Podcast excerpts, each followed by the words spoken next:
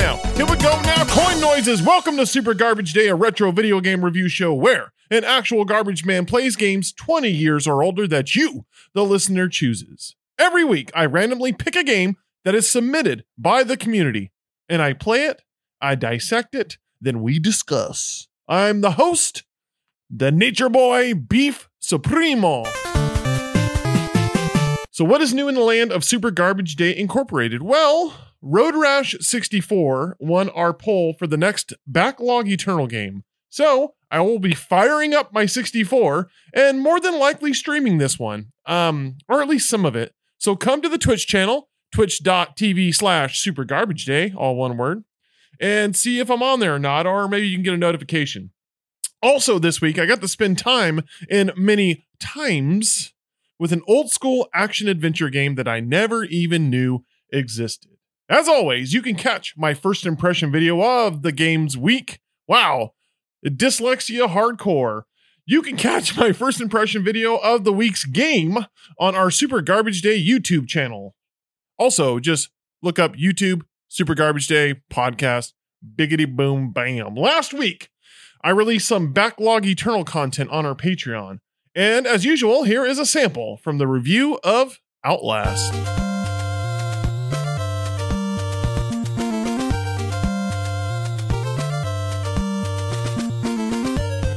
I think this part of the game was the most gruesome. I think this part of the game was the most scary. And I just really liked that villain. He, he, they made him really insane, but they made him believably insane, if that makes sense. Uh, it's about the midpoint of the game, and man, it's really cool. I like that that whole area and that whole scene. Um, but just just know that Outlast is like jump scare city, and I really dislike jump scares. I think that's a terrible technique to entice fright. I think it's cheap, but Outlast does a decent job of keeping it fresh.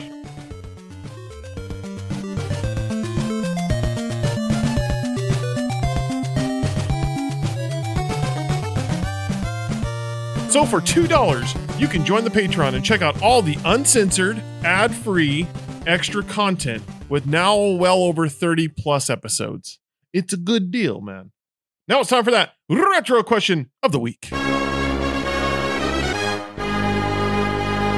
Waltz Walter asks, what is a genre you used to love but don't care for anymore? Then he adds, in my case, it's the beat 'em up. My brother and I would play and beat almost every beat-em-up under the sun since the O G Double Dragon. The golden era of the early nineties when Capcom and Konami made the likes of Final Fight, Alien versus. Predator, Dungeons and Dragons, T M N T, The Simpsons, X-Men was a time when I lived in the arcades. True. Beautiful. Beautiful time period. Man, that, that Simpsons arcade is a banger. There's actually one in town. Um, you can still go play at, uh, shout out to Level Up Arcade, Eugene, Oregon. Seek Ye Wisdom chimes in and says, for me, the genre is J R P Gs. I have avoided most of them, but I used to love playing them. Um, not so much anymore. I don't feel inspired to sit through sixty-nine nights, hours of random battles anymore. Zodiac adds, fighting games. I just think they got too technical and I don't like the community. While welcoming, just organically gatekeep. People who were good got better, and people who were casual just played for a little fun and then got blown by. Nogs fifty-six contributes, saying fighting games and first-person shooters, mainly because I'm old. You're not that old. I don't have the time to learn all the combos, strings, and all that shit. I'll stick with my M K three on my cabinet. That's dope, dude. First-person shooters give me motion sickness. Turn-based games are all this ger- geriatric attack can play anymore.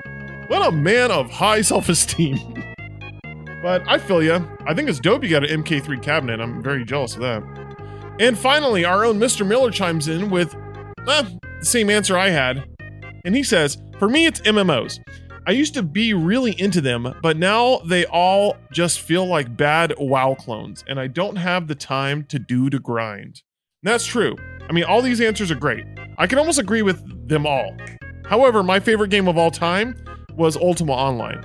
And since then, I, like Mister Miller, have an incredibly hard time capturing that feeling with the like new M M Os. I mean, like once WoW came out, everybody copied that format and Ultima Online style was left to die on the vine. So Yeah, I can't see myself ever playing another M M O again, to be honest, unless for some reason there's one that comes out that include my kids or something, you know, I don't know. Anyways, now it's time to ask, what are you reading? I have been listening to an audiobook called The Wide Carnivorous Sky by John Langan. It is a horror anthology that has to do with zombies and it has to do with um, like geological horrors. There's a little bit of vampires in there. It's kind of cool. It, it, it's a little bit of a throwback to the old school vampire, I'm sorry, vampire monsters, but with like a new age twist. His writing style is very unique. Uh, for instance, one of the stories is told in a play format, which I found at first to be kind of off-putting, but then near the end of it, I was like, oh no, this is cool. So check out a Wide Carnivorous Sky, or I'm sorry, The Wide Carnivorous Sky. It's a, it's a great audiobook. Now let's jump into Collect three sixty. If there was any time to grab a Silent Hill game on the cheap, it's now with the game Silent Hill Homecoming. Historically, Silent Hill games increase in value like super quick. And for one reason or another, this title is still super reasonable. Uh, you should at least grab a used complete and box copy if you can. Uh, you probably can get it for about fifteen bucks. And I don't know. If you look at Silent Hill titles, they are ridiculous. So I, there's no way this isn't going to be expensive down the road. Uh, my three sixty Spotlight game of the week is Beatles Rock Band. Ha! Now, look, I understand some people are not fans of this band or this type of game, but I would be hard pressed to play any other game that promotes the player to take psychedelics like this one does. Um, the game's also charming and it's a good run through their entire career. It's also like six dollars. If you got an old Guitar Hero guitar laying around and six bucks and some mushrooms, I think it's, it's, it's money well spent. So, all right, let's get to this game's week, which is me saying that line backwards. Let's get to this week's game, which is Time Commando on the PlayStation one. Yeah! Time Commando is an action-adventure computer and video game developed by uh, Adeline Software and published by Electronic Arts in Europe, uh, Activision in America, and Virgin Interactive Entertainment in Japan. What the fuck? Like, why so many publishers? What's going on here? Anyways, let's talk first impressions. Well, the game begins with a long intro cutscene explaining how you work at some ultra crazy future government weapon museum lab. I don't know. And everybody looks absolutely ridiculous. Uh, there, there's these like barely clothed, big breasted female lab assistants walking around. And apparently some crazy thick white haired asshole sneaks in and plants a virus into like the, the defense computer. Um, I, I guess it just fucks up time or across the, the universe, and your character pretty much Philip J. Fries him ass into a time machine.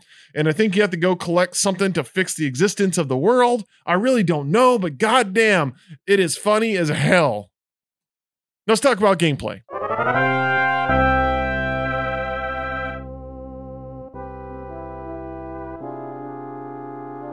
Your character is named Stanley. Stanley looks like a spirit Halloween Ghostbuster. Stanley collects various weapons exclusive to the time periods. Stanley has a small life bar that grows larger when the player picks up life power-ups. Stanley has multiple lives. Stanley will play through a level while at the same time a time bar will count the time until the virus completely takes over and Stanley dies. Stanley must traverse nine worlds that include prehistoric, Roman, feudal Japan, medieval, conquistador, the Wild West, Modern Wars, and Virusland, I think. Uh, you are given passwords at the beginning of every stage, which are only like eight characters, and I don't really think there's a save feature. So immediately you realize this game is tank controls. Um, another game where you run around fighting people with goddamn tank controls. However, this game didn't take long to get comfortable with, uh, especially with the fighting mechanics. You aim Stanley at your foe, you hit the attack button and a direction on the direction pad. Each direction does a different attack with like down, I think, being block. And it's a super goofy block, by the way. You can also do some crazy long-winded wind-up special attack and a side jump for avoiding incoming strikes or projectiles. I was already getting my butt kicked by cavemen in the first level, and I just could not get the distance correct. Soon, I came across my first weapon, a rock. Uh, I threw it, and that was it. It was gone. I continued in the prehistoric zone to fight tigers and monkeys and a girl and even dudes with clubs, which is how you obtain the next weapon, which I like to call the chicken club. One thing I found out later is you can search around the bushes and bone piles to get other items and weapons, like a like a sharper stick, uh, eventually a spear. Um, they, they really throw a lot of weapons at you in this game very quickly, which I guess is a good thing since you pretty much have to spam attack everyone for your melee bouts. So uh, you pretty much just beat up what is ever thrown at you. The camera moves, you collect some red cube, and you finish the level. It's pretty straightforward in the beginning. Um, but as you progress through the world, it will introduce areas you will need to like scale and climb. Um, you'll eventually encounter a world boss. In this instance, it's a gigantic bear, and you fight him with a comically giant wooden club. This game is so silly. When you enter a new world or place in time, it plays a decent like level intro with the uh, the background shifting and kind of giving you an idea where you're at. In this case, you are in Rome, and this lady slowly walks up to you with a shank behind her back. Uh, you proceed to kick her in the face and obtain the dagger. Uh, this level has you go from the interior of, of Rome to like the exterior. And like the last levels, throws all kinds of new weapons at you. Like, well, they're mainly swords, though. And pro tip, if you're fighting like, say, uh, like four centurions, which is a part in this level, um, keep your distance and they will accidentally like hit each other like idiot buffoons. uh, eventually, you will fight a giant lion inside of a coliseum, and boom, next world, feudal Japan. This is the game loop in Time Commando. You go around the level, you clear the screen of foes, you collect cubes of various colors, collect life fragments that refill your health bar once depleted, use the weird globby portal area to reduce the virus time, fight a boss, and so on and so on. I did appreciate the overall variety, though. Um, I give this game credit for making every level fresh. Eventually, about the European Middle Age area, you get your first real projectile or ranged weapon. And boy, this is a huge step up in attacking, even if it takes a lifetime to load the crossbow. I found combat to actually be more in-depth than I was expecting, actually. Uh, you know, the enemies dodge and block, and they kind of force you to cycle through your weapons and, and, and block yourself. You do end up getting kind of good at it.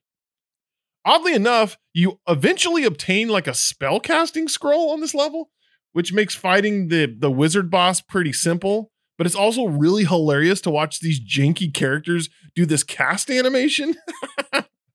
Now, after all that, the next level is a conquistador level that gives you a lot of longer weapons and like a blow dart. And for some reason, I kind of blew through this level. It's it's really just like kind of Mayan temples. I'm assuming you're the conquistador in this this time of history because you're mainly fighting kind of like natives. Um, I, I found this level to be super easy. I don't know why. Then I came to one of my favorite worlds, the Western world. And you get this cool little intro with like a population sign that has like populations crossed out and rewritten. And uh, you're welcomed to a land where you finally get firearms. You get dynamite. You also get to blow up guys with comically large cowboy hats. Um, this isn't really the most intricate level. Uh, I, I am a sucker for Wild West themes, though. So then, of course, I'm going through this land. I'm shooting. I'm, I'm lobbing grenades. I kind of think this this area gets you prepared for uh, the rest of the game, which is primarily range combat. And this is the, uh, the the little bit of the transition is how I felt. Because the next world you go to is Modern Wars, as it's called, which I think is like a World War One take in an alternate reality. Um, this is mainly trench fighting, and it's a lot of lobbing grenades and shooting uh, enemies from certain uh, perspectives and angles. I was impressed with the change of pace, actually, and the range combat is now the focus, even if it looks like utter trash. I also like how the guns can be used as like a melee weapon with the bayonet. That's cool. They they added that. Um, there is this funny scene where a dog joins you for no reason in this level and just kind of guides you around, which eh, I think that's kind of cool. And I think this level is by far the most interesting, especially with like with the one phase of the boss being roller skating, grenade lobbing Marines. And then it's dogs and elite soldiers. And then you fight a tank. And by the way, this battle is taking place in front of what I think is a dilapidated White House. The next two levels go completely off of the rails with like a mix of like sci-fi and a survival horror settings and enemies. Um, I don't want to ruin too much because these levels are actually pretty cool, but I will say that the weapons you obtain get way gnarly and over the top. Like, let's say, don't be surprised if you find yourself having a zero G kung fu fight with a cyber shark while a damsel in distress cowers behind you. um, that might be the last fight actually. So that's no spoiler alerts. Also check out a secret level if you want some full blown ridiculousness. uh, might take place in a wrestling rink. So, I mean, I've summed up the game, how you play it, what it's about. So let's talk about the way it looks and the way it sounds. This is an early three D adventure game that tries its best to be cutting edge. I'm sure it hasn't aged that well, but you can see the effort put into this game. The F M V backgrounds are actually decent, and all the theming is nailed perfectly. The characters, however, look completely odd and are like collections of disproportionate polygons. Stanley himself looks like a guy made out of eighty percent shoulders.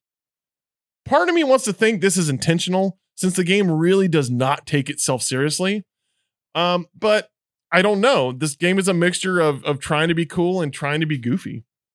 The effects for like destroying objects and foes is really funny because it's like a floating dissolve. And I suppose it works with the whole like cyber virus thing happening, but I don't know. I, I it works well for at least for their hardware.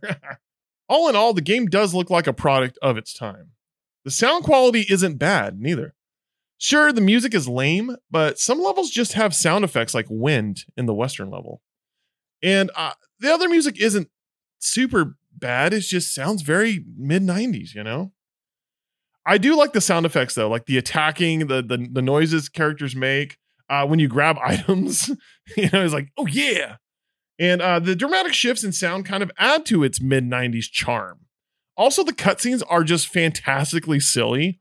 And this game has one of the funniest intros I've ever seen on a game thus far in this podcast. It's worth checking out that silly intro. Actually, you can just see it on my first impression video with my full commentary. That's the way to look at it. Link in the show notes. All right. Well, there's not much more I can tell you about the way it looks and sounds. I kind of praising it, uh, to be honest. And so let's get to a verdict. Time Commando starts rough, but earns your respect the further you dive into it. This game is by all means a total time capsule of its era and P C and PlayStation one history. It looks and plays fairly rough at first, but it is forgivable since you can adapt quickly to its controls. And I think the variety of level types, enemies, and weapons makes you want to push further. It's also really silly and funny, even if it's not entirely meant to be. Um, the game is surprisingly decent. And I'm going to give it a C plus. I don't know if that surprised some of you, but yeah, I actually liked the game. Um, and I think it's it's got a short runtime of like three hours if you really fly through it. It's it's fun. I don't know what it's worth or uh, how much it costs, but um, I, I liked Time Commando. It's it, it surprised me. I thought it was going to be absolute, utter, bullshit, garbage, Perfect Weapon Part two, but it wasn't. So let's spin that wheel of retro.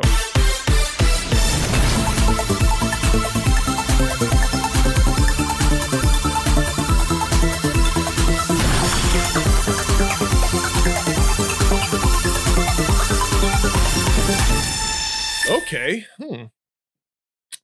So this is a game on the N E S. You, hmm. you can choose one of four characters. You traverse a dreamscape-like world that spans from deserts to oceans to... It's Mario two. It's Mario two on the N E S. Um, Hey, man, this is a classic. Actually, my favorite Mario of the first three. I'm one of those guys, yeah. Uh, I want to ask everybody a question, though. I'm not sure who submitted this game, but if you did, I, I have a uh, homebrew cartridge of this game, but it's done Christmassy.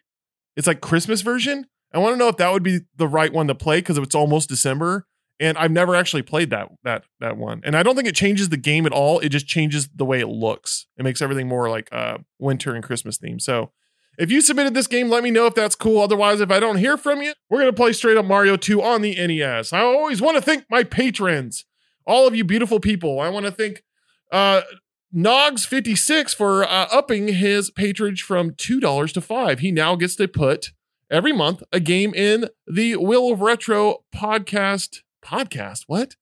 Patreon poll. Ha! I guess that still works. Thank you for that.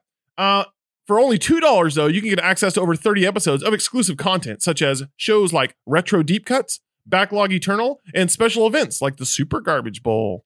If you got this far in the episode, uh, please consider leaving me a review. It helps the show grow the audience.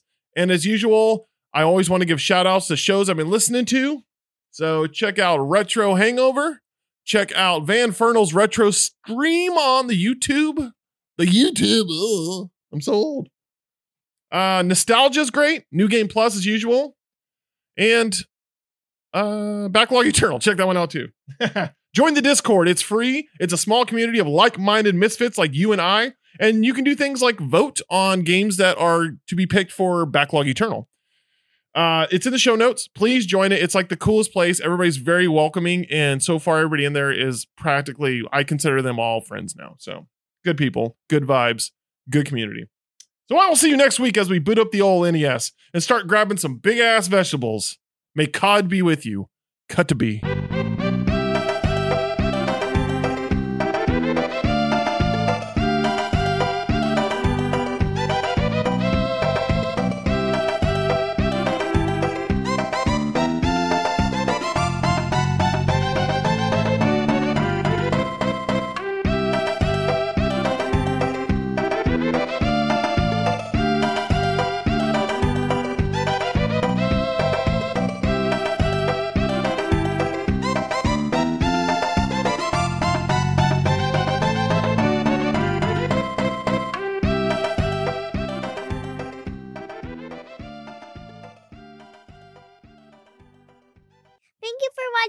With my dad, uh, I just want to say, everybody, guys, bye!